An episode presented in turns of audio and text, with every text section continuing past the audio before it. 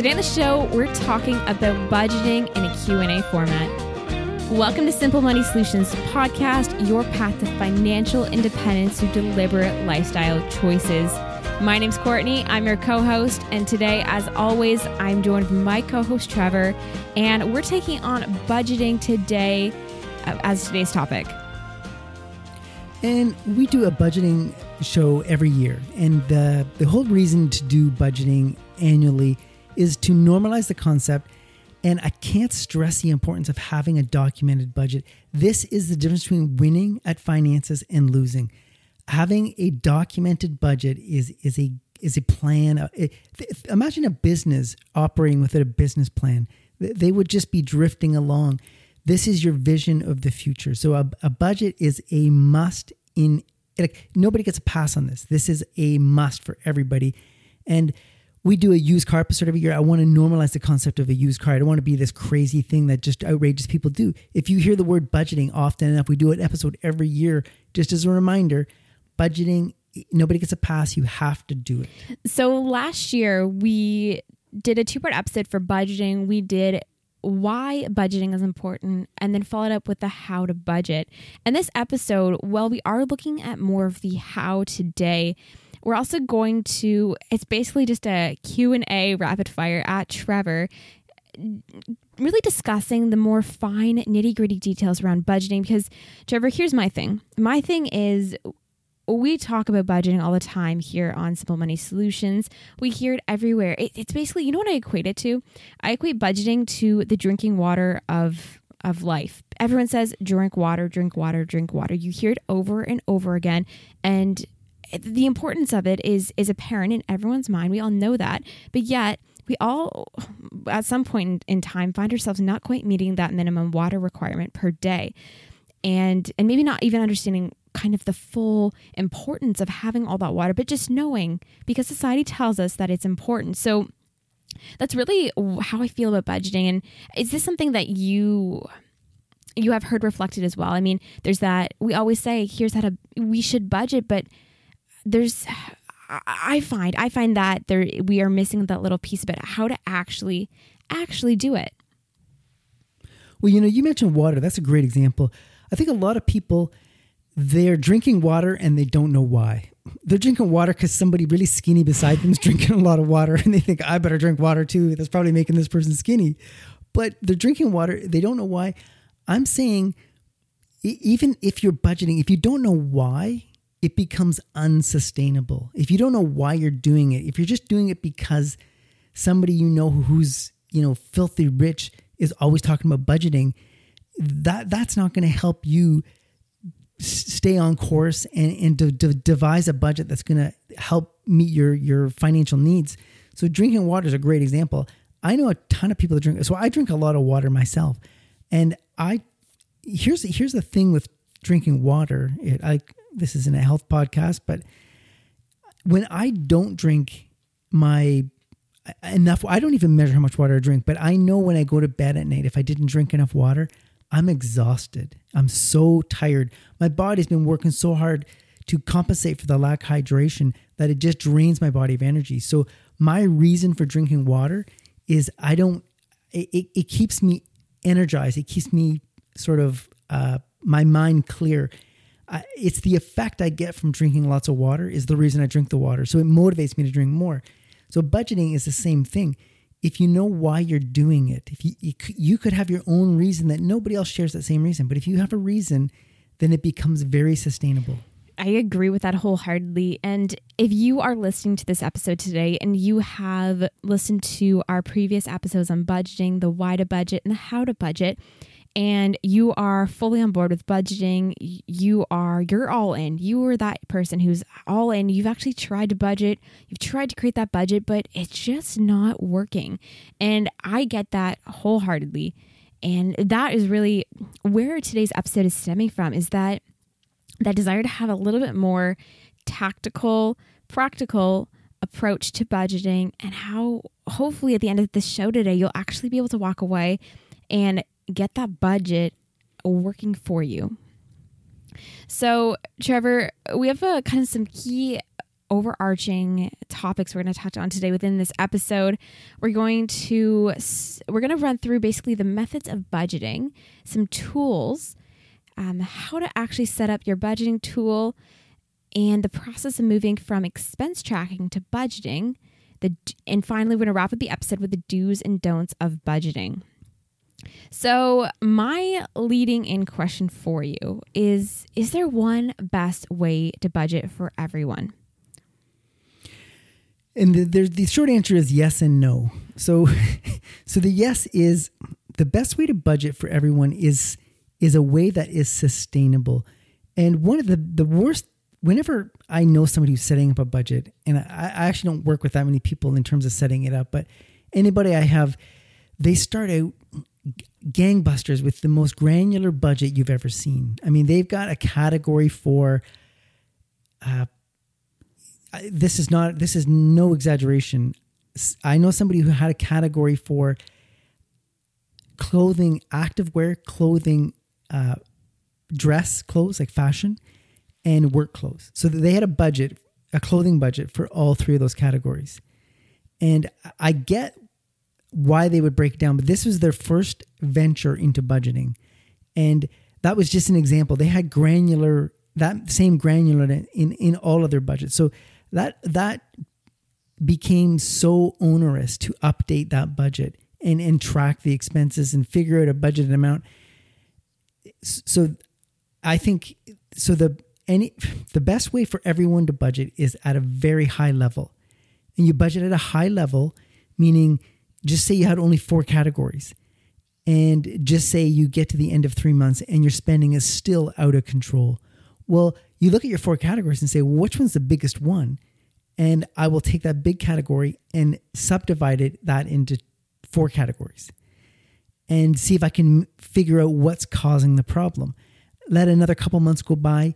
And if you're still, if, if you're just hemorrhaging money, then start to look at, you know, you you start to dial into the problem. So the best way for everyone is to start out very high level, very few categories, and build the categories out as as the budget on as time unfolds and you start to identify where your problems are. Because there's no sense uh, creating super granular categories for clothing and you don't even have a, a spending problem with when it, when it comes to you only buy clothes a couple times a year Eh, but you've got this granular clothing budget that you're not solving any problems.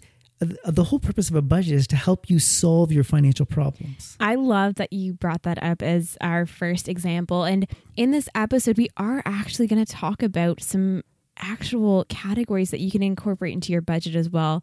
Um, that's literally how nitty gritty we're getting into budgeting today. But with that example, Trevor, I mean, I, I, I, I haven't, that hasn't quite been me, but I have really closely been there, done that with the level of, of granular uh, categories that I've created for my own budget. And this, I think, I mean, and anyone listening to this today might say otherwise, but I personally feel where we sometimes get caught up is that we, we do start doing that and then updating our budget doesn't feel or even just having a budget doesn't really feel like a tool for us it feels like a burden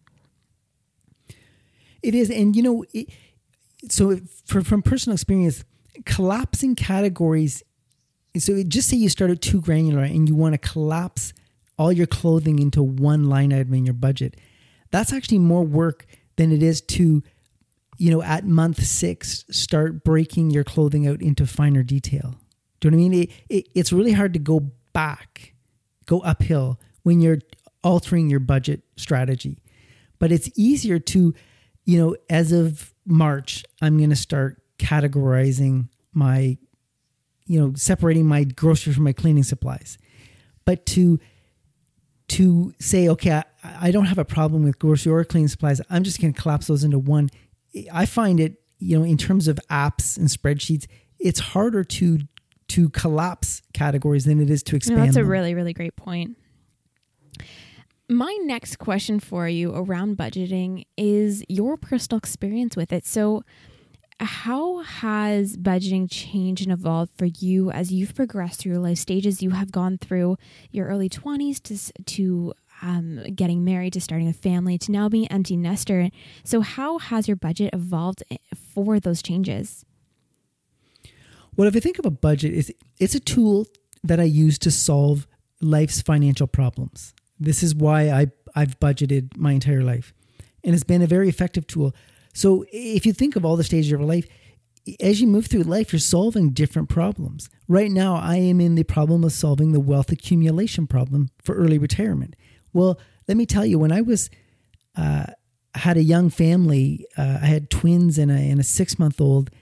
I, I, wasn't trying to solve wealth accumulation in the least, right? I, I was trying to solve uh, getting enough food on the table and you know paying the mortgage and getting the bills paid and and and getting my kids clothed and fed. That was the problems I was trying to solve at that point. So as your problems evolve in life, so should your budget. So there, there is no one strategy of budgeting that solves your problems throughout your life. For instance, in my 20s, I was saving up for a down payment on a house. That was kind of wealth accumulation. I was accumulating wealth to in to put down as a down payment on a house. So oddly enough, the budget in my 20s probably looked a lot like the budget in my 50s but the budget in my 30s and 40s looked dramatically different. So it's it really it really comes down to you have to really look at what's causing problems in your financial life and designing a budget to help address those problems. That is I love that. It's so good. And I mean we know that personal finance is not this static thing. It is it is always evolving. So when you when you develop a budget and it's it's working, is it how easily is it easy is it for you to look at it and keep reevaluating it? Well, I, I don't look at as a budget as a statue. I look at it as a as a movie. It's constantly evolving. I I probably I start my, every this is for the whole time I've had a budget. My budget might look one way in January. By the time I get to December, I've tweaked or modified something in my budget, my budgeting process, that by December, December it looks different. Maybe not dramatically different, but somewhat different. But over the course of three years, dramatically different. So I would say every three years, I've massaged or done something or or or come up with a new way of of tracking expense or realized lawn care really is not a problem for me. I don't know why I'm tracking that separately. It's like it's it it, it really it's not going to change how I spend my money. So I that's an example where I I actually had lawn care as a, as a line item on my budget for years. My lawn looked terrible, so I, I, don't know why I did that. And uh, I rolled it in with just house maintenance, and my lawn continued to look terrible. So I, I don't see the, the I why I ha- I felt I think I begrudged the lawn care expense, and so I separated it. And it it just it, it was unnecessary.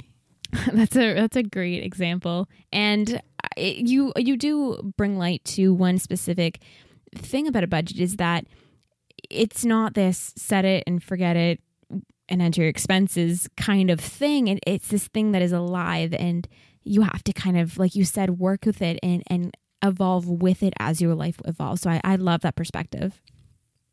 Well if you're looking at your budget often enough and you're thinking about you, you really have to look at it and say you look at your budget and just you know you're analyzing your spending and i'm overspending this and i'm underspending that. And and then you also have to stand back and look at the problems you're trying to solve in life and try to correlate those try to try to connect those dots and say is this helping me solve what i'm struggling with right now?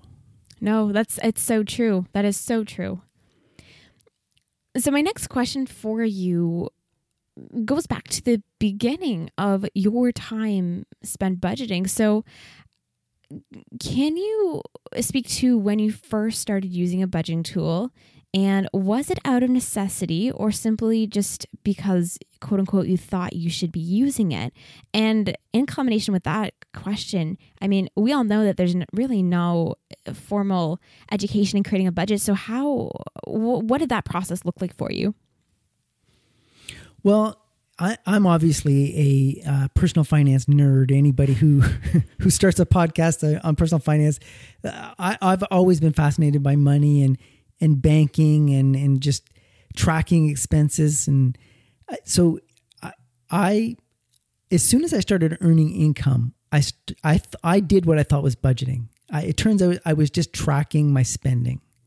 That that I I thought I was budgeting. So when I met my wife and you know we we would talk and just in conversation i said oh yeah I, I, budget all the time you know i've got a budget and i've i've been budgeting for years.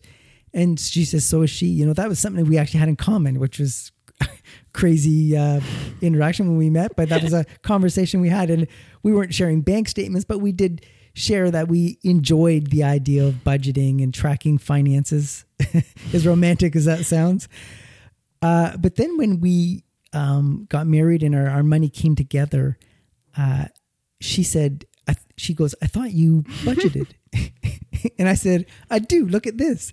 She goes, that's not budgeting. That's, that's just expense tracking. You, you, you don't have a plan there. You're not, there's no goal in this thing. There's no, you're not trying to accomplish something. You're just tracking your expenses. That's, you know, it didn't affect our relationship, but, but, but I, I, I thought I was budgeting. So I met somebody who actually who actually really budgeted was my wife. So that's when I actually took on, you know, and, and actually did budgeting. And I seen the value in it in that we in short order saved up a, a nice down payment for a house. And it was that budgeting mentality that she brought to the relationship that really delivered that that result. So there's so many things I want to pull from that. One is that I like that you brought up the different differentiation between expense tracking and budgeting. And I think this is really where some of the mystery comes when it, we speak to budgeting. And this is a core reason why that is a topic we are going to touch on later in the show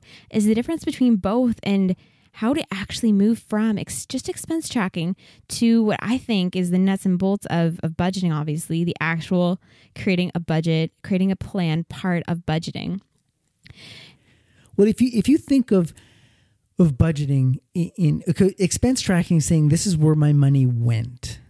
Budgeting says this is where I want my money to go. Right? That's the distinction. And this is you telling your money where you want it to go before you even earn it. You're saying this is where it is going. It's predetermined.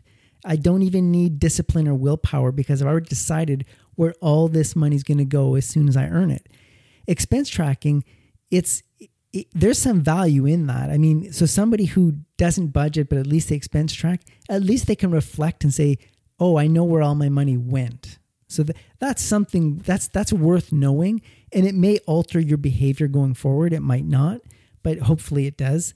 So you track where your money went. That's that is really good information. But telling your money where to go is very powerful. I love I love that differentiation and I think I'm going to throw out this question right now. I was going to save it for later, but it seems really relevant right now. When we are looking at that, when we are setting looking ahead at, at where we're going to allocate our income when we do receive it, I think a big thing is how do we have that self discipline to allocate that amount of money to that budgeted amount that we've predetermined.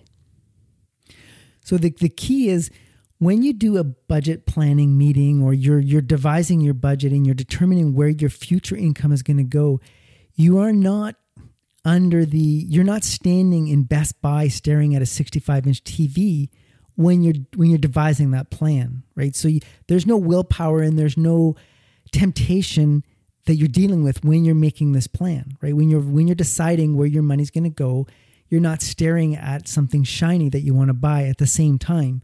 So this is why and, and then so once you've decided this is where the money's going, you would I would say you so he, for instance when as I get paid where I work, I can redirect money to a secondary uh, de- account for my direct deposit and that would be a savings account. So if I had some savings goals, I would make that money go there automatically, not into my checking account, and then it's there free to spend. So that's an example how you can help with temptation, but the whole idea of telling your money where to go in advance is so temptation and willpower are not working against you.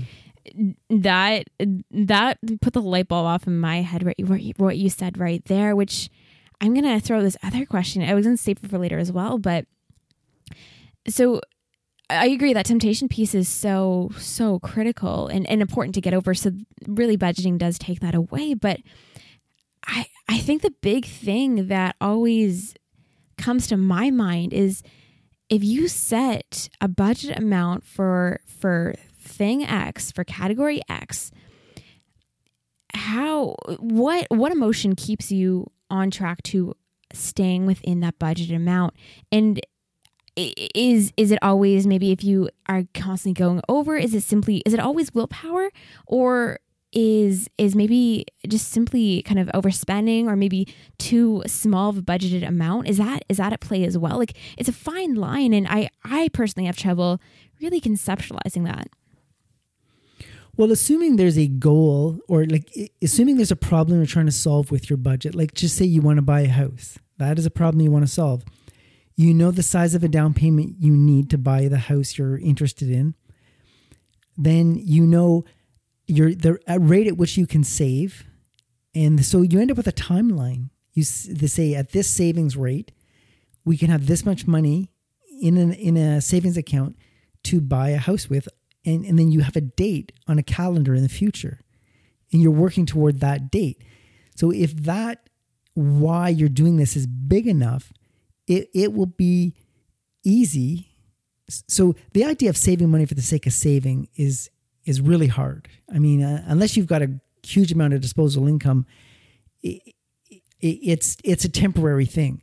But if you have a problem you're trying to solve, like you want to buy a house, you you put time frames around your goal, and you you're working toward it. So if at some point you overspend your budget and you end up falling short this month on your savings goals, then you are forced to either move that house purchase further out on the calendar, which would be very painful if it's something you really want, or you will be you could look at your budget and say we'll make some adjustments somewhere else because we overspent this category we'll underspend somewhere else whether maybe it's discretionary you you can you that that's a decision you have to make how bad do you want this problem you're trying to solve. It really, as like we always say here on the show, it comes back to that why and making sure that why is is powerful enough to keep you committed to your goals. So I love that.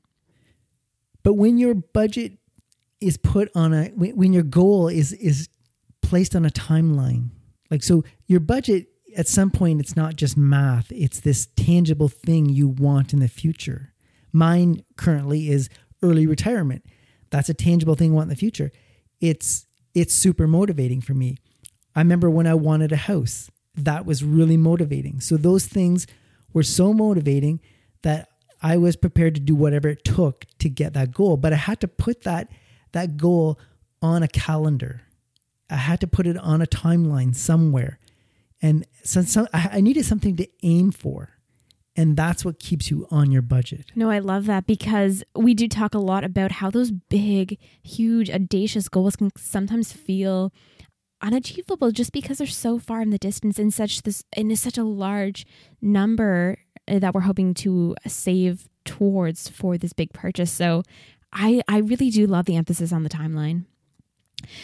I, I want to circle back to uh, your wife and, and how she was brought into the circle. So, for you and her, it sounded like budgeting was this thing that was inevitably going to be a part of your relationship. Uh, was there any? I mean, obviously, you found out that maybe you weren't actually doing the budgeting part as you would assume, but for for any other individuals listening to this who are hoping to get their partner on board or who are are working on bringing their partner on board is there any key pieces of, of wisdom that kind of helped you and your wife mesh that budgeting process together? Well i think you have to be on the same page or want the same things in life. Money is i'm gonna there's there's three deal breakers in relationships in my observation. There's infidelity, there's substance abuse, and there's money. Those three things can, any one of those things can destroy a relationship in short order. And I, I can't think of any three that are more impactful than those. So if you can't be on the same page with your life partner on those three things, I'm saying it's probably not going to work out. It may work out in the short term. It, it, it may work out long term, but it'll be a struggle if it does. But those three things, you've got to be on the same page. So once you find somebody in life who you are, you're that committed to, and those three deal breakers are, you're on the same page. You, whether what side of the fence you're on, I, I would never pass judgment. So long you're both on the same side. Um, then once you get in a committed relationship, it's no longer your money and my money, it's our money because it's our goals, it's our dreams that we're trying to achieve. So I think, could you imagine if I had this goal of retiring at age 55 and my wife did too, but our money was separate. And unfortunately, uh, she wasn't able to retire. Her finances wouldn't let her retire at age 55, but I was able to. So I would be enjoying this retirement all by myself, traveling the world or whatever, and my wife would still be working.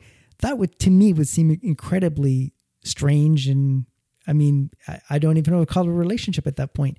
So I, that's that's an example. If you take it like to the to the extreme, what what would that look like if if you separated your money and you get to age fifty five and you could retire and your spouse couldn't?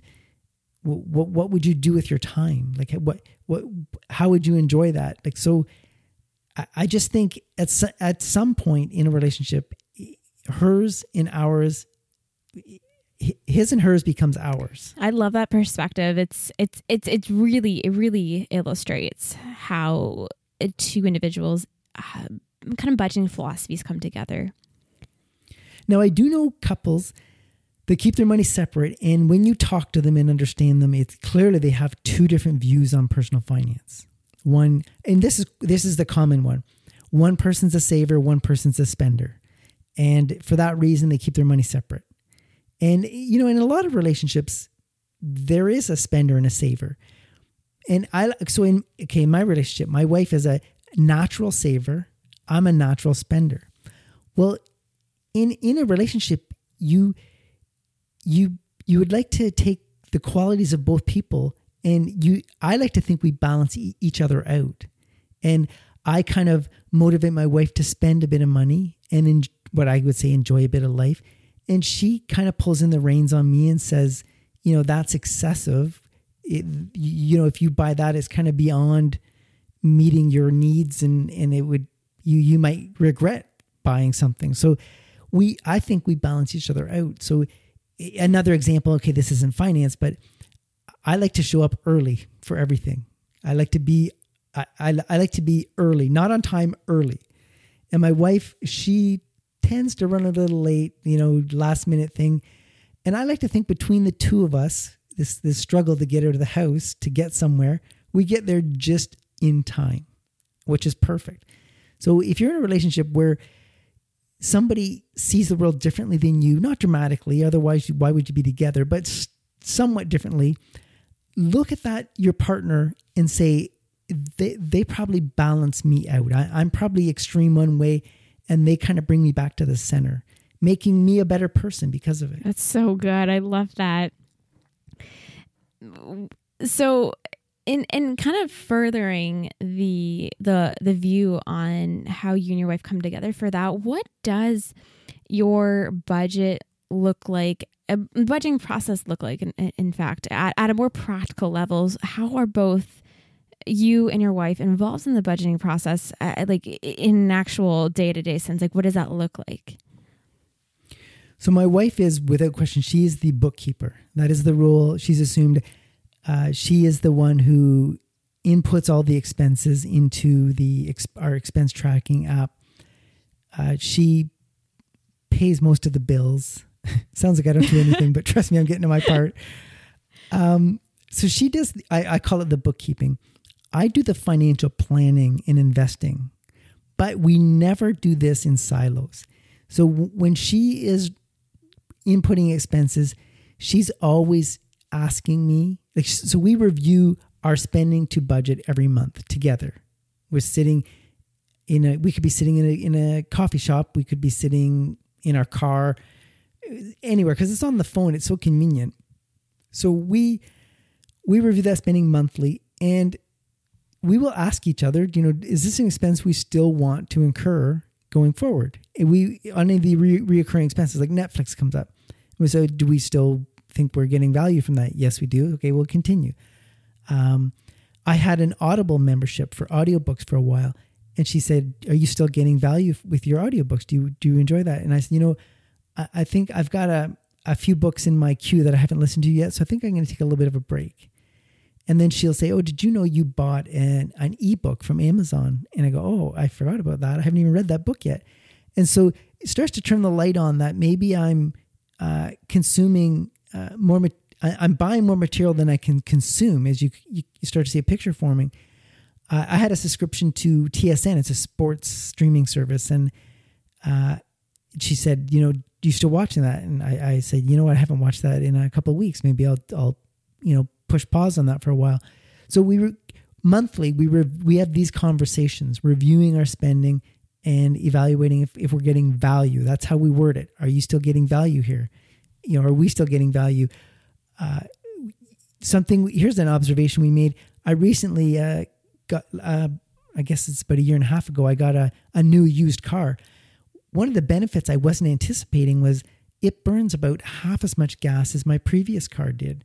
I didn't know that. So we are reviewing a budget and she says, you know, we keep underspending our fuel expense every month. I wonder why that is. So we dug a little deeper and realized, oh, this new car burns a lot less gas. So we we ended up freeing up some money in our automotive expense to put some somewhere else. So that that's an example how we we kept reviewing that.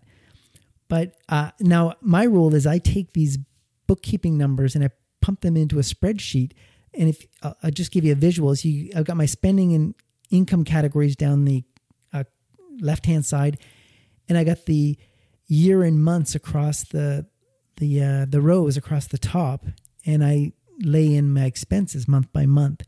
And what it gives me is a basically a cash flow statement. I start with my cash flow, my my cash balance in January, add my income minus my expenses, ending cash flow at the end of January, which becomes the opening cash balance for February and so on. And I just keep doing that throughout the year.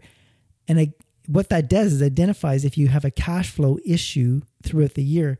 I get to the end of the year, and then I I use that to project my expenses into the future. I will adjust things for inflation and whatnot, but I get a, a view of what what you know three years that would look. So in my spreadsheet, I have five years worth of of actual slash forecasted or slash budgeted information in the spreadsheet. So I, I'm always looking into the future, seeing what, you know, if I can see any potential pitfalls or problems. And it, it's just a, a great planning tool. And then I also do the, our, our investing in terms of investing, uh, retirement investing and, and other types of investing. So first of all, I, but, but I just want to say my wife's part of that conversation as well. We, we we invest together. So we we talk about what we want to invest in, how much we want to invest. We strategize about tax sheltered investments versus non tax sheltered investments and how we want that money to flow. And so we're always working together and strategizing. I I as she physically does the bookkeeping, I physically do the investing, but we do it together. No, I, and I, I love that. I love that. And one person is, is definitely spearheading and, and doing the the certain activity.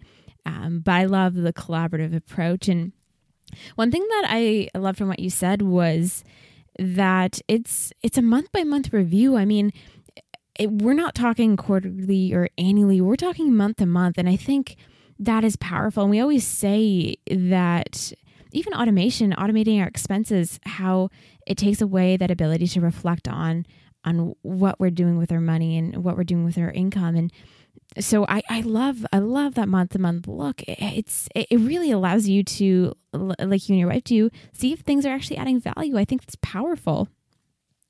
Well, we live in a world of su- subscription services. I mean, they're they are everywhere. This is an age of access as opposed to ownership. So we want access to services. Like we don't want to own music. We want access to listen to music. We don't want to own DVDs. We just want access to watch it on Netflix. So in the world of subscription services and the free trials, if you don't look at your your expenses monthly, if imagine if you looked at them once a year and you realized, uh, you know, I I, I signed up for the Spotify uh, free trial and I never did cancel it. And now I'm paying for a whole year and I never even listened to it once. Could you imagine getting to December and realizing one of two things? I could have been listening to Spotify all year long, or I paid for something I didn't even want all year long. Oh, definitely. And, and that's, I mean, we could do a whole episode on subscription services from that perspective alone. I want to circle back to you brought up your spreadsheet, and I know we mentioned in the in a past episode where we did uh, some listener write-ins your excel excel spreadsheet an excel spreadsheet in general was something that came up as as something a listener resource that we were going to provide on our website um, kind of more of a template uh, that's hopefully something we'll still develop and, and publish. But just a quick question about it as you were describing it does your spreadsheet contain all the categories that your the app does? Or is this or when we're talking the kind of on the left hand side what what it, what was there? Was it just kind of high level so we use a an iphone app called home budget that is our uh, bookkeeping tool i'll call it and budgeting tool and i mimic those exact categories in my spreadsheet but i want to say with just with this spreadsheet because somebody wrote in and asked about it. so I, am a financial analyst for a living. I create. People have told me I've, I create magical spreadsheets. I mean, I, I create spreadsheets that perform magic. People have told me that. I don't think they do, but I, I, I think I have some fairly advanced Excel skills. Not bragging or boasting about that. but Just that my job has required I develop advanced spreadsheet skills without question, I, I believe I have advanced spreadsheet skills. The spreadsheet I use for this basic spreadsheet skills, and the, all that's in there is is you know adding categories and some sum formulas. That is it. There is no magic going on in that spreadsheet. So when I do put it out there, I mean I'm putting it out there just for the format. This is how I look at my numbers in terms of uh, the categories. They I would guess for most a young person, my categories should be meaningless compared to somebody in their 50s to, to somebody in their 20s. So don't try to mimic my categories, but just to get conceptually what it is I'm trying to accomplish with the spreadsheet, that that's what I'm going to put on the on the website. Because we all know that spreadsheets will definitely come out a little bit better when you can see them versus through audio. And a big question for you, because you have mentioned that you do use um, Excel, but also your app. So, what just what are you getting from your spreadsheet that you're not getting from the app? I mean, obviously, that kind of three to five year outlook, of course, but does it does it look does it like what what does it do differently? I guess than your app. Like, what are what are the what's the main difference other than the outlook? So the the app is really t- looking at your current spending versus your current budget, right? So it's it's just it's looking at a very small window of time. My spreadsheet is looking at the entire year. I've got some actual spending. I, you know, just say it's June. I've got I've got six months of, of actual spending and I've got six months of of budgeted spending, right? So I, I get a view of of the 12 months of the year, but then I use that same spreadsheet to to look out into the future to five years out to see what what does that future look like if I start adjusting these numbers for inflation. And it, it just gives me a, a perspective. And then you start to look at things saying, well, you know, I, am probably only going to own one car a year from now. You know, when, when me and my wife retire, I don't think there's going to be a need for two cars. And the my, my second car is 16 years old. I, I'm not to work. I'm not to put a whole lot of money into keeping that thing alive for much longer. So, and I don't see a need for a second car. So I start to look at my future and, and I, I, I hope my expenses are going to go down and, and, and they are. And you just start to see, I, I don't know. It's just a vision into the future, a financial vision into the future that you, the app is, is working month to month. and the spreadsheet is is really working year to year. So basically, just kind of what you get to really see. And you can also do what if analysis with it. Again, no magical spreadsheets, but you can say if my income were cut in half, Ooh. what would my financial future look like? If my income doubled or if I if I got a promotion and it went up to this, what would my future look like? Or here's one if my if my income got cut in half, then what expenses would I have to get rid of in order to break even? Like I mean not not go in the hole. And you can quickly just zero numbers out on a spreadsheet and say, you know, I can live without this, I can live without this, you know, I can get rid of Netflix, I can get rid of my second car, I can get rid of all these discretionary expenses and we'll be okay. So you can do a lot of what if and what if analysis with a spreadsheet. I I love that. I mean, I'm I'm I, I'm picturing that as you're talking about it, and that's it's powerful. That is a powerful tool. So I have two more questions for you before we move on to talking about methods of budgeting. My big one, and this is the elephant in the room that I just want to address. So you make magical spreadsheets for a living. You have a background, uh, your background uh, with a CPA. You work within corporate finance. Are these slash how do these skill sets, professional skill sets, benefit you in budgeting? Or is it is it just is it just something that you have on the side? And, and how I, I my question really boils down to can the everyday average person excel at budgeting the way you do or is that a super skill that you have because of your background? So in my background as a financial analyst it it, it could be beneficial if you choose to let it be. And it's really taking the blinders off and trying to apply the same logic we use in corporate finance to your personal finances and it takes some effort to make that transition here's an example so if I in corporate finance, if we are tr- if if we have to cut reduce our spending by 20%, just say that's a directive our organization's given. Well, we don't just go into our budget and take 20% off everything and say, we're good, you know, done. No, we have to devise a plan.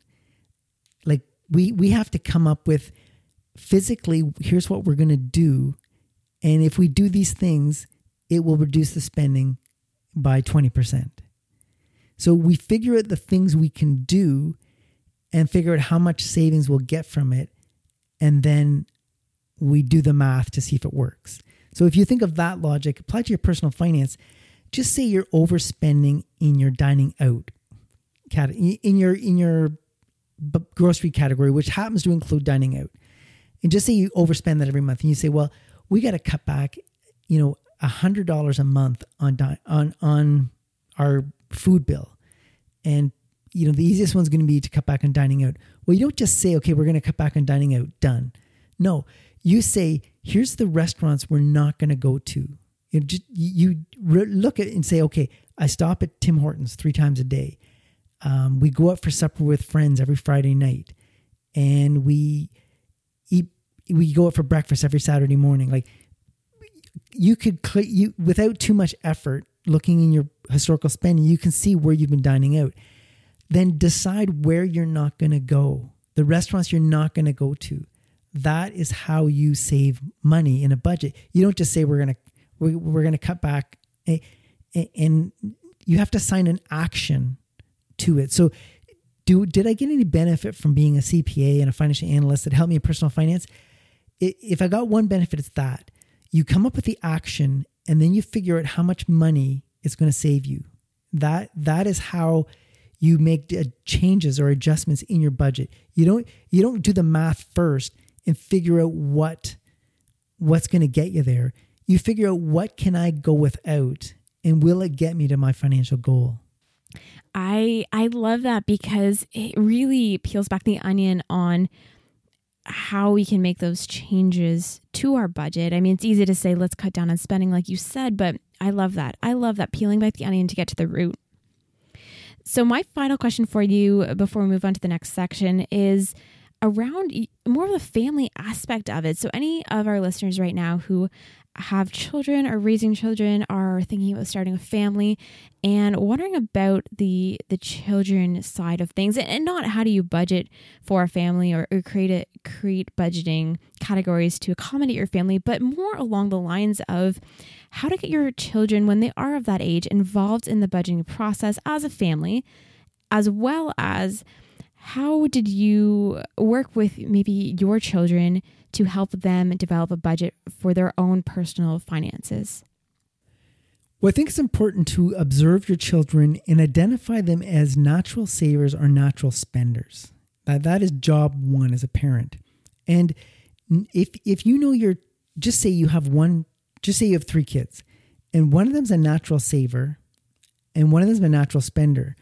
Well, you can't measure the success or failure in, in budgeting or personal finance of of the natural spender and the natural saver on the same plateau. In fact, if if you had so okay, so one of my kids was a natural saver and one of my kids was a natural spender. And I spent a great deal of time trying to motivate my natural saver to be a free spirit free spirited spender and enjoy his youth and spend some of his money. And I also spend a lot of time coaching my natural spending child on being financially responsible and not spending every penny you you get on just frivolous things. So as a parent, you, you have to look at what you're working with, you know, the, the, the raw materials, spender, saver, and coach them to become uh, sort of a, a more balanced person. So let's move on now to talking about the methods of budgeting. So we're going to get into more of the tactical piece of, of how to go about actually laying out your budget. And even if you have a budget developed, this part I think is good for maybe just reevaluating. Like you said, Trevor, it, there's always that point where if something's not working for you, kind of reevaluating what might.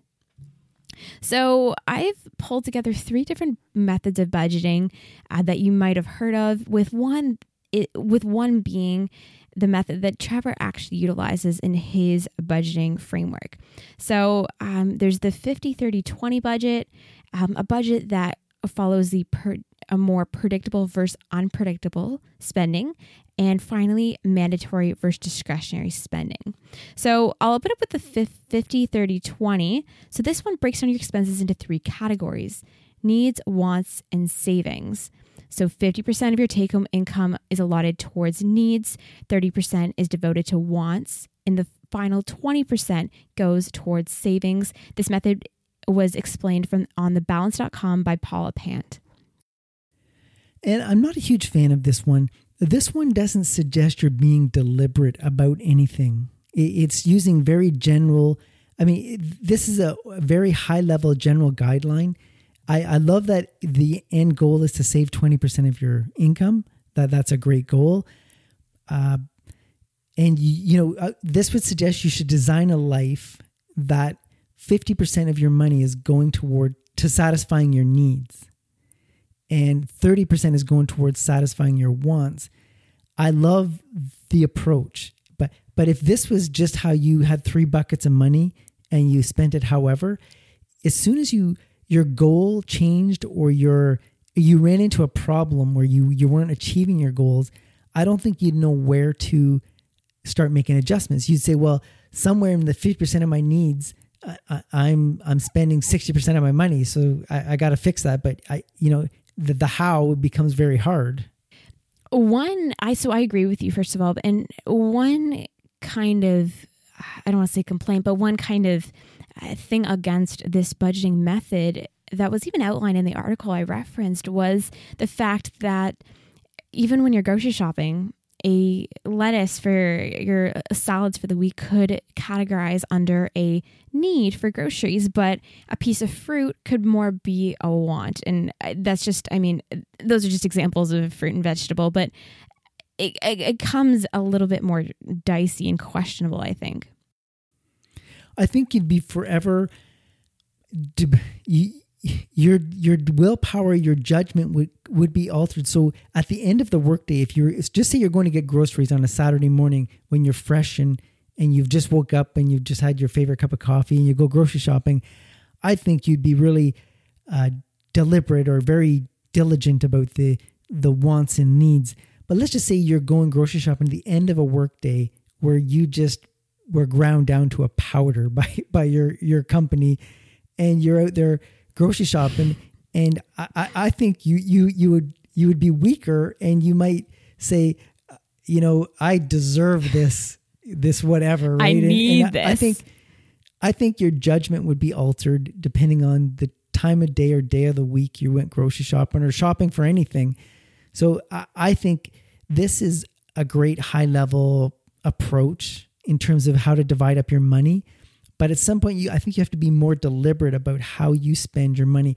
You have to assign where you want every dollar to go specifically, not just a 50 20, 30 20 rule. No, that's it's that's a great point. And when it comes to and this kind of leads into the next budgeting method too I wanted to talk about, but when it comes to creating a budget. And if, if you're talking to someone who really can't get their head into the game if they're struggling with budgeting it's not something they're convinced on would you ever recommend starting with a more rudimentary high level overview?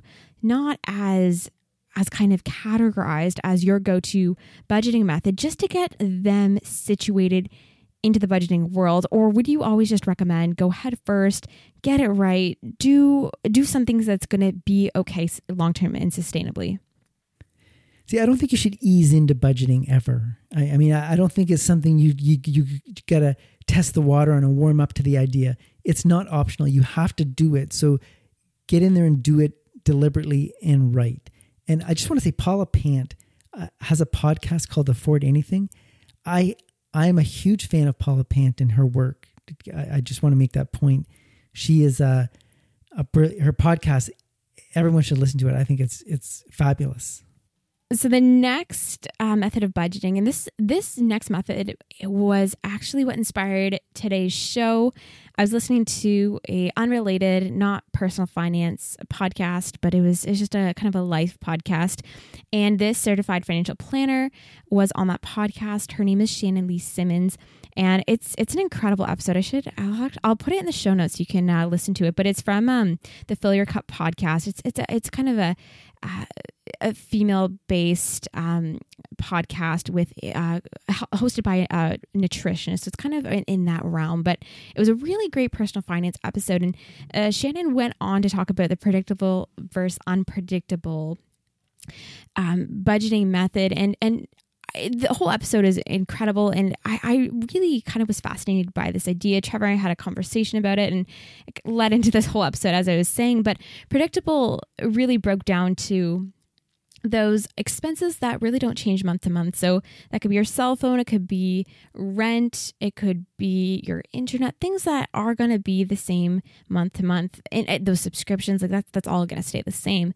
And then unpredictable is things like gas and groceries, uh, dining out, entertainment, even. Um, utilities around your house so things that are going to be more changing and the theory with this is that you can when you when you do receive your income, you can then allocate it to all those predictable expenses, and the rest that you have is for those unpredictable expenses. And I mean, in, in the example of, of this episode, it was for that person who feels guilty every time they order pizza because they don't know if their budget really allows for that. But with using this predictable versus unpredictable framework, if you pay, if you set all that money aside for all those predictable expenses like rent and internet and essentially what will be left is things that you can uh, put towards unpredictable. And this is for the person where if if their grocery budget goes over by $30 one week that it's okay because simply groceries are, are lot, allotted into the unpredictable side of the equation.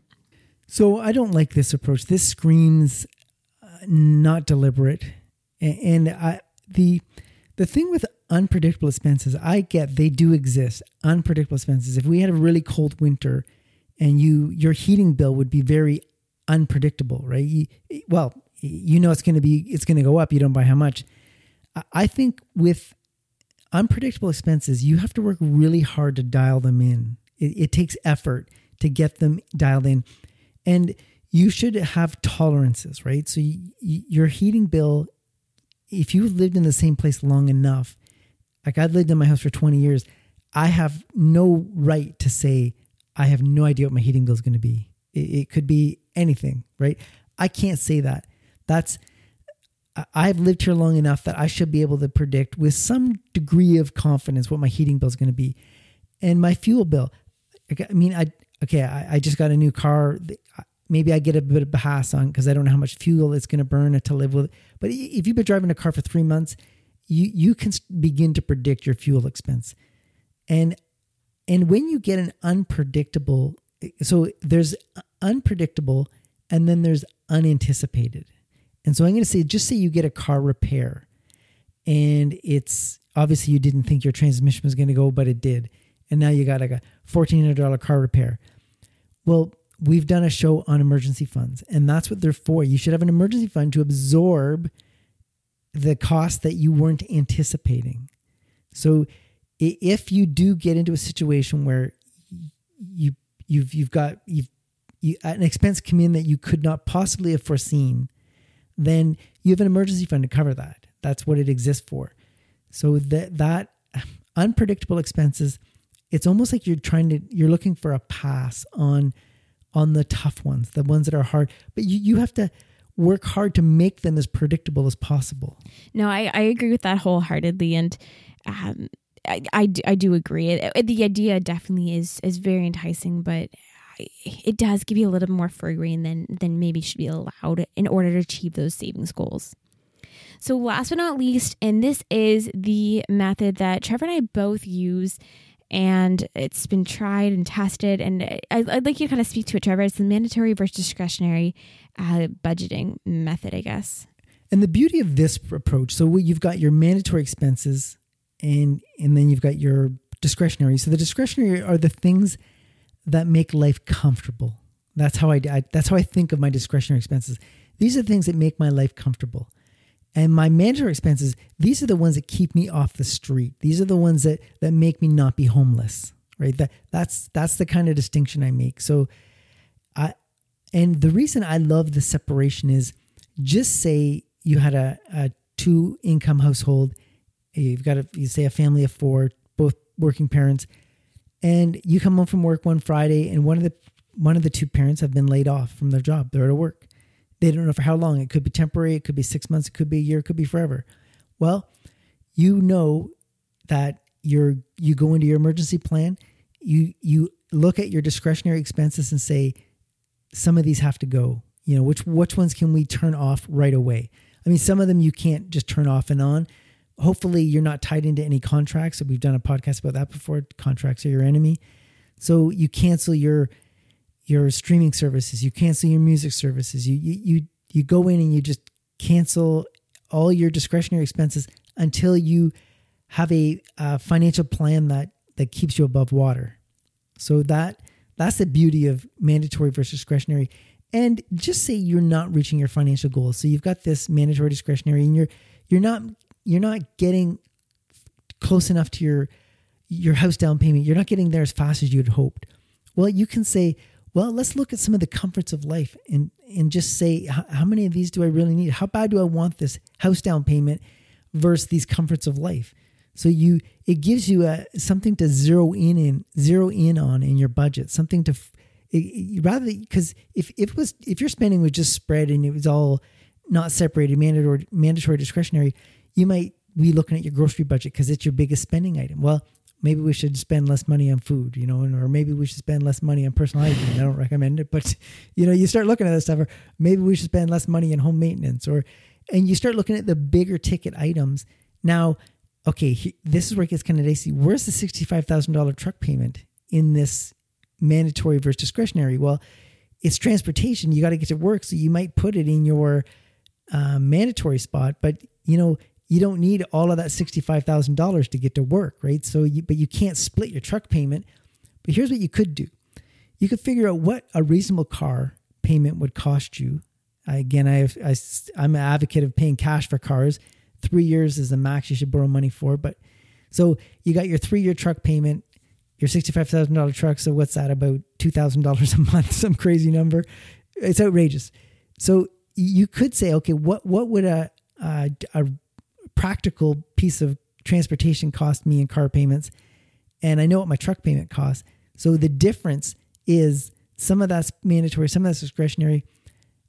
That's one way of looking at it. I, I doubt anybody would do that, but if you're looking to, you know, save money or you figure out how much of your money's creating comforts of life versus survival, it's a way of looking at it's it. It's so good, and it, it keeps it keeps the like you said, the ability to slash those expenses in a moment's notice very very attainable. So, I want to move on now to talking about tools. And we kind of covered this earlier, but you use both an app and a spreadsheet. Um, the app, you're probably tired of hearing about it. We use it, we talk about it all the time, and we're not sponsored by them as well, even though I, like that'd be we talk about them so much. But it's Home Budget, and Trevor, you've used this app for quite a long time. Well, here's the criteria for an app. So, a smartphone app. Here is the criteria there had to be an an Apple version, like an iOS version, because I use that's what we use. But it had to be an app that did not require me to connect it to my bank account. I, if you read your banking information, if you share your bank your banking information with any third party, you void a whole bunch of uh, protection the bank offers you. So that's that was criteria one. So it's the minute you say I'm not going to share my banking information with any any of the apps. You take a whole bunch of apps off the table, some really popular ones too. So th- that was criteria one. And then the second criteria was we want to be able to share the information in the app. So I, I don't want to store it on a cloud server. Again, you're sharing banking information. So the home budget app, how it works is my my wife on her phone, she'll update it and then she creates a, a file that she exports and emails to me, and I import it on my phone. So you can see the security in this, right? It's not being shared with anybody. I mean, okay, email's not email can be compromised, but that that's about the riskiest thing we've we've taken on in this whole endeavor. So uh, home budget it, it doesn't have a lot of bells and whistles. It's not really flashy looking, but boy, it it really meets the need.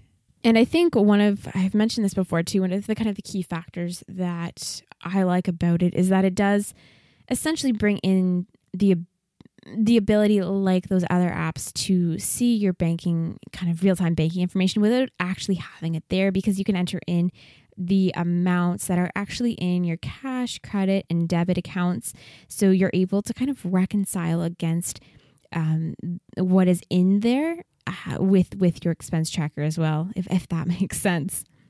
It does, and I want to say one thing is a lot of these apps they offer a lot of auto built-in automation, meaning depending where you you spent your money, it'll categorize it. So if if you were at Loblaws or No Frills, it, the app would automatically know that's a grocery store. This must be grocery money, right? And if you were at a clothing store, it'll say, well, you're in a clothing store. This might as well go in your clothing category. And if a Netflix charge come in, well, this should go into entertainment, right? The the app the app has sort of artificial intelligence and it knows how to categorize your expenses. I'm not a fan of this. I think you should manually handle every single dollar you spend in your app, in your budgeting app. You should you should have to handle every expense so you know it's there, you know what's happening and you know you're still okay with it. I, I agree with that. And it, that might seem like a very kind of clunky, very involved way to do it. But when it comes to budgeting, and I'm sure you agree with that, this is the one place that you should want to be very, very involved and very hands on. So I want to talk about now what it actually looks like to set up and utilize a budgeting tool. So we've already talked about the difference between expense tracking versus budgeting. So in a moment we're er, we're going to talk about first the expense tracking side of the equation before we move on to talking about the actual budgeting part because Trevor you would agree that expense tracking is the first part of budgeting. Yes, you need you need a, a bit of history on your your expenses to to create a meaningful budget. There's no sense creating uh, budget amounts that that don't line up with your historical spending because if just say you you want to spend ten thousand dollars a year on groceries, but or, or say you want to spend thousand dollars a month on groceries, and historically you've spent two thousand dollars a month on groceries. Well, you're never going to bridge that gap. So you you should. I'm going to say at least six months of historical spending before you can even dream of setting up budget amounts. So that's I think that's step number one, and that is that is very I think attainable. And uh, before I guess we even get to being able to track those expenses, I want to talk about the layers of, of categorization and, and your rationale behind that. So we've already kind of talked about the mandatory versus discretionary, but can you actually walk us through with what some examples of these kind of the layers of categorization that home budget specifically allows? So you should have categories. In the whole mindset of setting categories, they should alter. They they should help you with decision making. And here's an example. So there's no sense having. So I have a, a automotive category, general category, and within automotive, I've got fuel, maintenance, and licensing and insurance. So, but licensing and insurance is in one is one category. They used to be separate. But then I thought, well, I'm never going to have this car licensed but not insured. That's just an example. And and then so you might see, it's good to see the cost of the insurance separate in case you you start to say, well, gee, my insurance ex- cost is going up every year. I wonder if I should, you know, pursue a lower cost insurance option.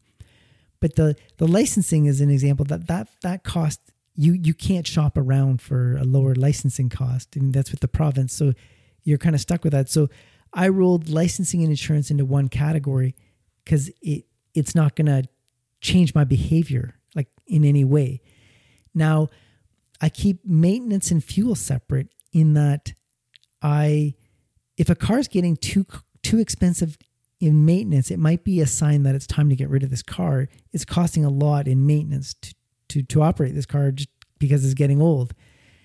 And I keep the I keep the fuel, the maintenance. I have two cars, so I keep the fuel and the maintenance separate for each car. And I do that because just say I'm looking at my spreadsheet and say, say okay, next year I'm only to have one car. What will my financial future look like?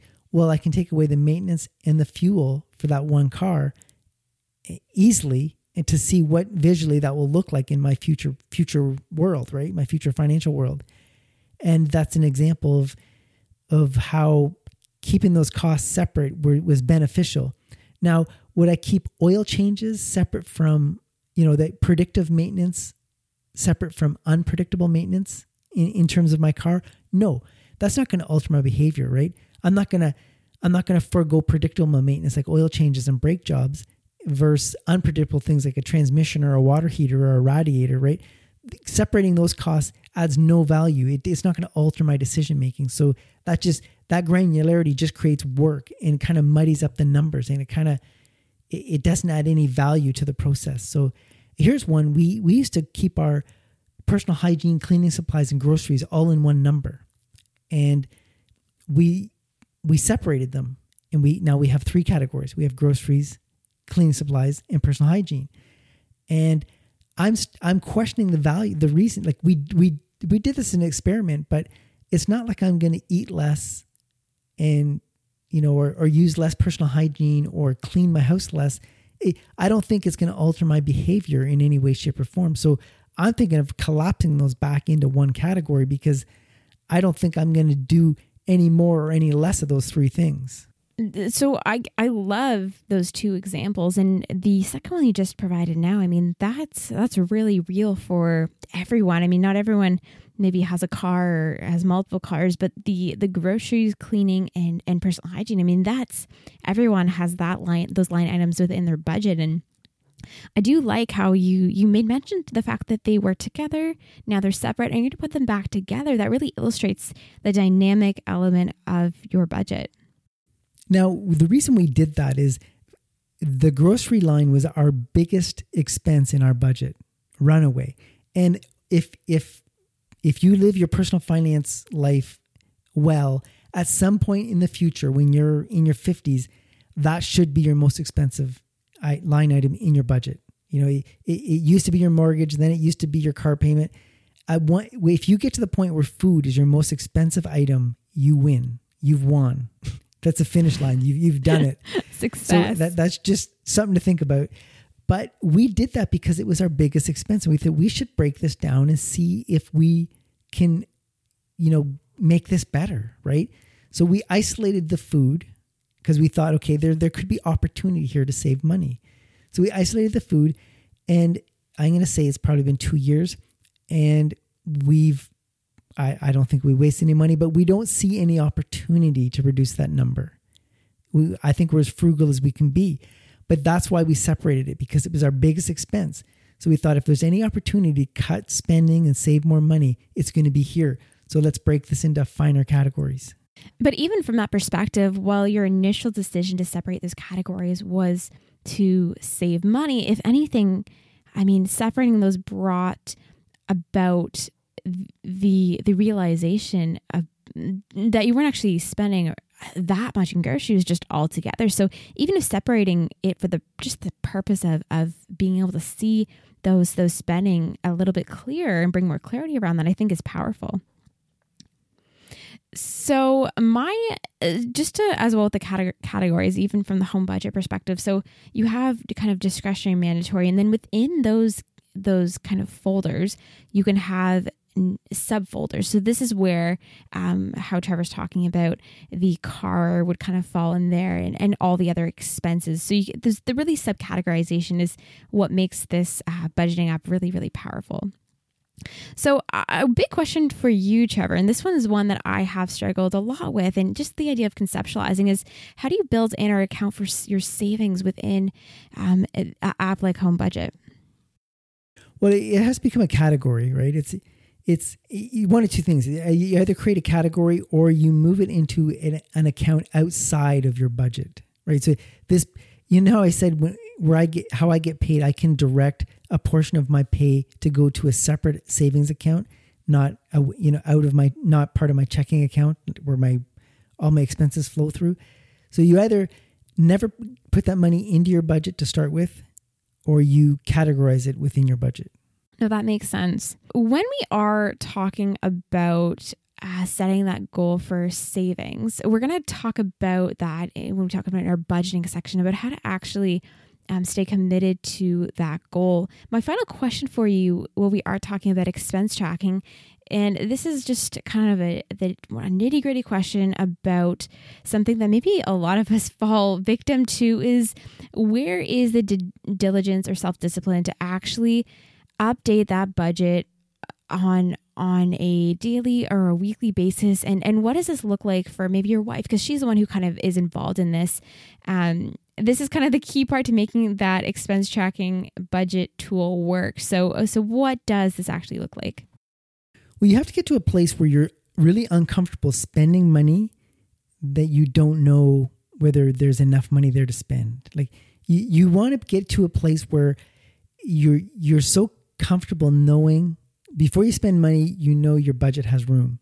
And you feel uncomfortable, what I call flying blind, and not knowing if there's enough money in your budget to do whatever. Just say you're going out for dinner and you haven't updated your budget in like three weeks. You're going out for dinner with some friends and you have no idea if you've overspent your dining out budget or not, right? You, you just, you're, you're, so you're flying blind. You don't know.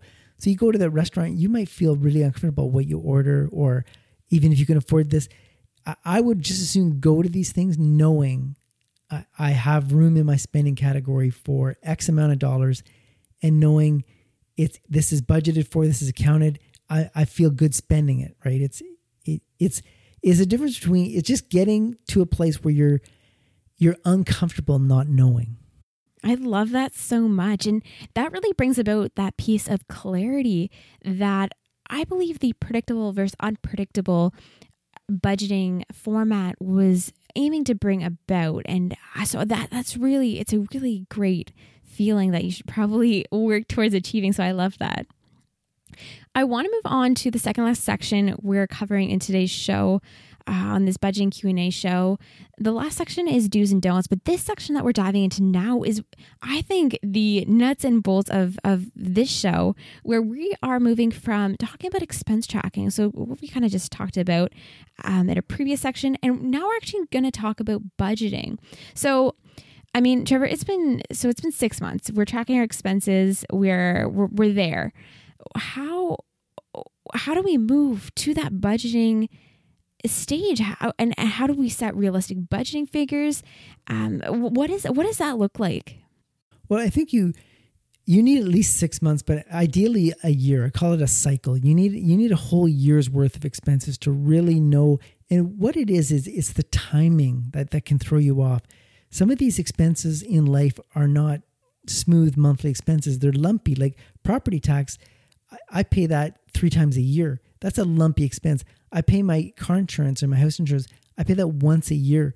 That's a big lumpy expense. You you have to.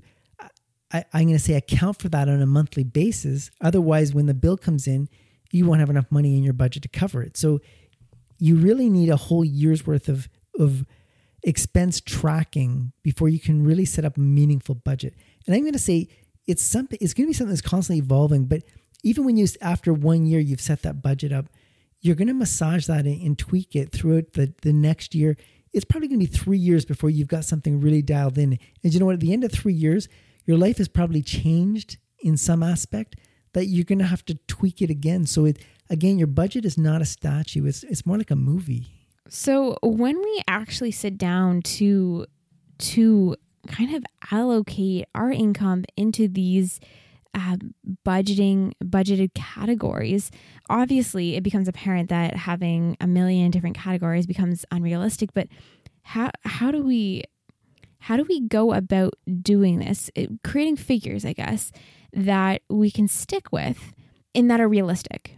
There's no sense creating a budget that you can't actually do like you there's no sense creating a budget that mathematically doesn't work right? You'll just get frustrated. So it, it has to mathematically actually there's no sense having a savings goal that doesn't align with your current income and expenses right? You'll just get frustrated. So it's it's being realistic in that it and, and here's the here's the worst. This is the mistake we made early on is we just the the best thing we ever did in our personal finances is is me and my wife we gave each other an allowance because it was unrealistic to think that you can't you can go through life and not have any sort we call it mad money or just you know guilt-free spending money.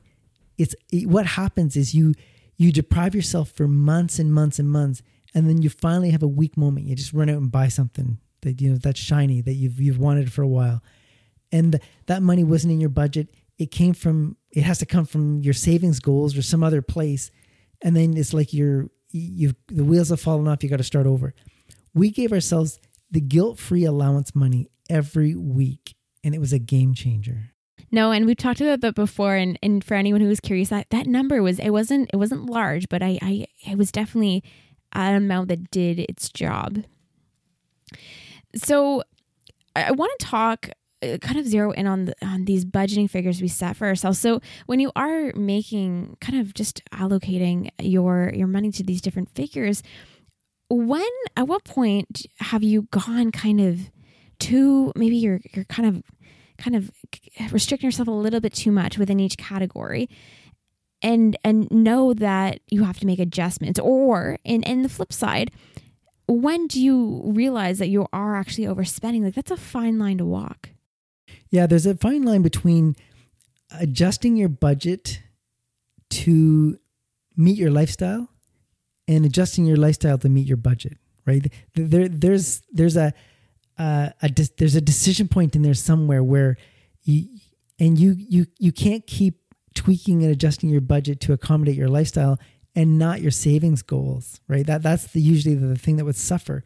So at some point, you're right. You you have to decide this is a realistic budget. We just have an unrealistic lifestyle at the moment. So it's really coming to terms with that, which there's no easy way to come to terms with that. You just have to be honest with yourself. And you remember I said you have this this down payment on the calendar and you know how much money you can save each week and it's really easy to figure out, right? if I save this much much money this week, I'll have this much money for a down payment on a house on this day.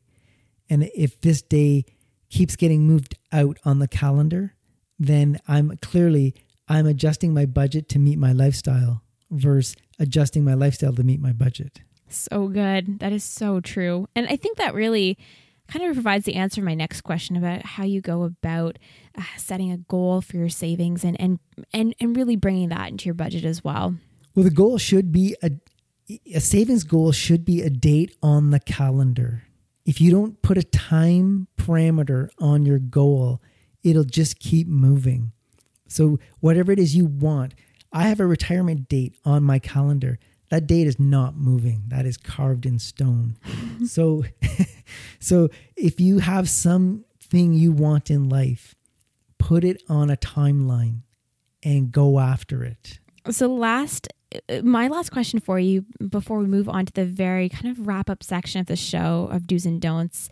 My question for you is around using your budget as an actual tool. And I think this is maybe a piece that we sometimes can't get behind because we haven't quite cultivated a budget that can be used as a tool. So, how do we ramp up our, uh, I guess, when we are making a budget and, and, and just kind of using it? So, pretend we don't actually have kind of this hard, hard kind of goal as you do maybe with your uh, early retirement. So pretend that's just not, we don't have kind of a hard goal in our mind at this moment. And we're just kind of going about trying just to maintain a balanced budget where we are making sure we spend less than we earn. So if that's just kind of our, our goal in that moment, how do we then use our budget um, as a tool instead to ramp up our savings or repay debt or or achieve something? Like how do we kind of move that mindset and and just attack our budget with a different lens? Well, you have to want something in life. You have to want, like, just say you have debt. You have to want to be out of debt. You have to.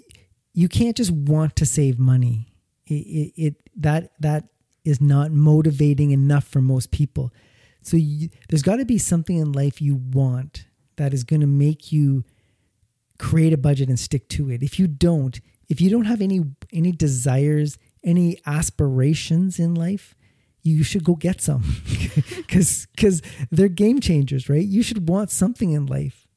So in saying that i mean if if if i'm listening to, listening to this podcast right now and a budget is never is a tool that just isn't working for i mean it might not it might just be that like you said i haven't developed or cultivated aspirations or goals that make me want to commit to a budget i love that so, finally, I want to wrap up the show with do's and don'ts of budgeting. Some of these are points that we've already touched on throughout the show, but worth repeating as we close out this budgeting Q&A episode. So, we have three do's. I'll, I'll go through them and three don'ts as well. So, uh, our first do is do update your budget close to when you spend the money for a proper cause and effect. Yeah, so there's there's no sense spending money on something really stupid and then updating your budget three months later and saying, "Wow, that was really bad," but who cares? It happened a long time ago. you you want to see how that bad decision impacts your financial numbers. So if you have this home budget app, which we are not sponsored by, but we think it's a really good app, here's what my wife does. This is not a word of a lie. We'll go be grocery shopping. We get in the car and she's updating our uh, her app on her phone with our grocery spending before we pull in the driveway to unload these groceries. And we she's already telling me how we are on track or not on track for our grocery budget this month. And I know that before I've even ate one piece of that food we bought, right? Or so, unpack the food. Or even unpacked it. So it, it, then we know like so you, know when you're at the grocery store and you, you get the final bill you go holy crap that's I, I can't believe it cost that much well once you see that okay it's in line with my my grocery budget so don't feel bad about it so it, it's a couple things is if you've bought something you shouldn't if you spent more money than you should have you get to feel bad right away which you should and if you spend a bunch of money on something and you think it was too much and you update your budget and you find out well that's right on line, that's right in line with what i should be doing you feel okay. So it can really help you emotionally to update your your spending as close as possible to when you actually spent the money. That that is so good. That don't feel bad about it because I think that is something that plagues all of us. That just not realizing that we have the money in our budget to do that. So I love that point so much. The next do is do collaborate. Budgeting has to be a partnership in any relationship. It's not just one pers- person's responsibility. And what you end up with, just just say my wife was the the person and she she did all the budgeting, she did all the bookkeeping, and I I just and she just put allowance in my bank account and I didn't participate at all. Then every time I just say every time I wanted to buy something, I'd say, "Do I have enough money for this?" And you know, my wife would say, "No." I, I would become resentful, right? Every time I want something, you tell me I can't have it. You end up with a child and a parent, right? In the relationship, you end up one being a parent and the other being a child, and I think it's a terrible uh, scenario to create. If you're both involved, you never have to ask, you know, can I afford this or can we afford this? And one person always has to say yes or no. That gatekeeper job would really suck after a while, right? You'd be like the, you know, the doom and gloom person all the time. So you end up one person being a gatekeeper is unfair. It's in the relationship. It really is. You both. It's a partnership. You should both know like I mentioned, we have this home budget. We I, I, don't have to ask. I can go look in my phone and say, is there enough money for to go to the movie this Friday night? And I can look at our entertainment budget and say, yeah, that looks like there is. Unless uh, my wife's planning something, you know, as well, and she's spending the money at the same time I'm looking. Like that, that's the only risk out there. So it it's just it just creates a, I think a better relationship with your partner when one person is not being asked to be the gatekeeper of the finances. And last but not least, uh, for our do list is do you realize that budget planning is not math, it's actions. And I talked about this earlier. So if you're trying to fix a spending problem, you don't you don't mathematically figure out um, how much money, how much less money you have to spend in your budget to to meet your savings goals. You figure out what action, what what behavior you need to change, and see if that will translate into the the the, the savings you're looking for. So look for the behavior, not the math, to fix a problem. And on our don't list, we mentioned this earlier in the episode, but don't get too granular. Yeah, I mentioned with my grocery budget, I, you get granular when it's going to help you with your decision making. If if you're looking at a line item and you don't have no idea why this expense is as high as it is, then then it's that's the time to break it into a more granular uh, view. Otherwise, you're just creating work for yourself.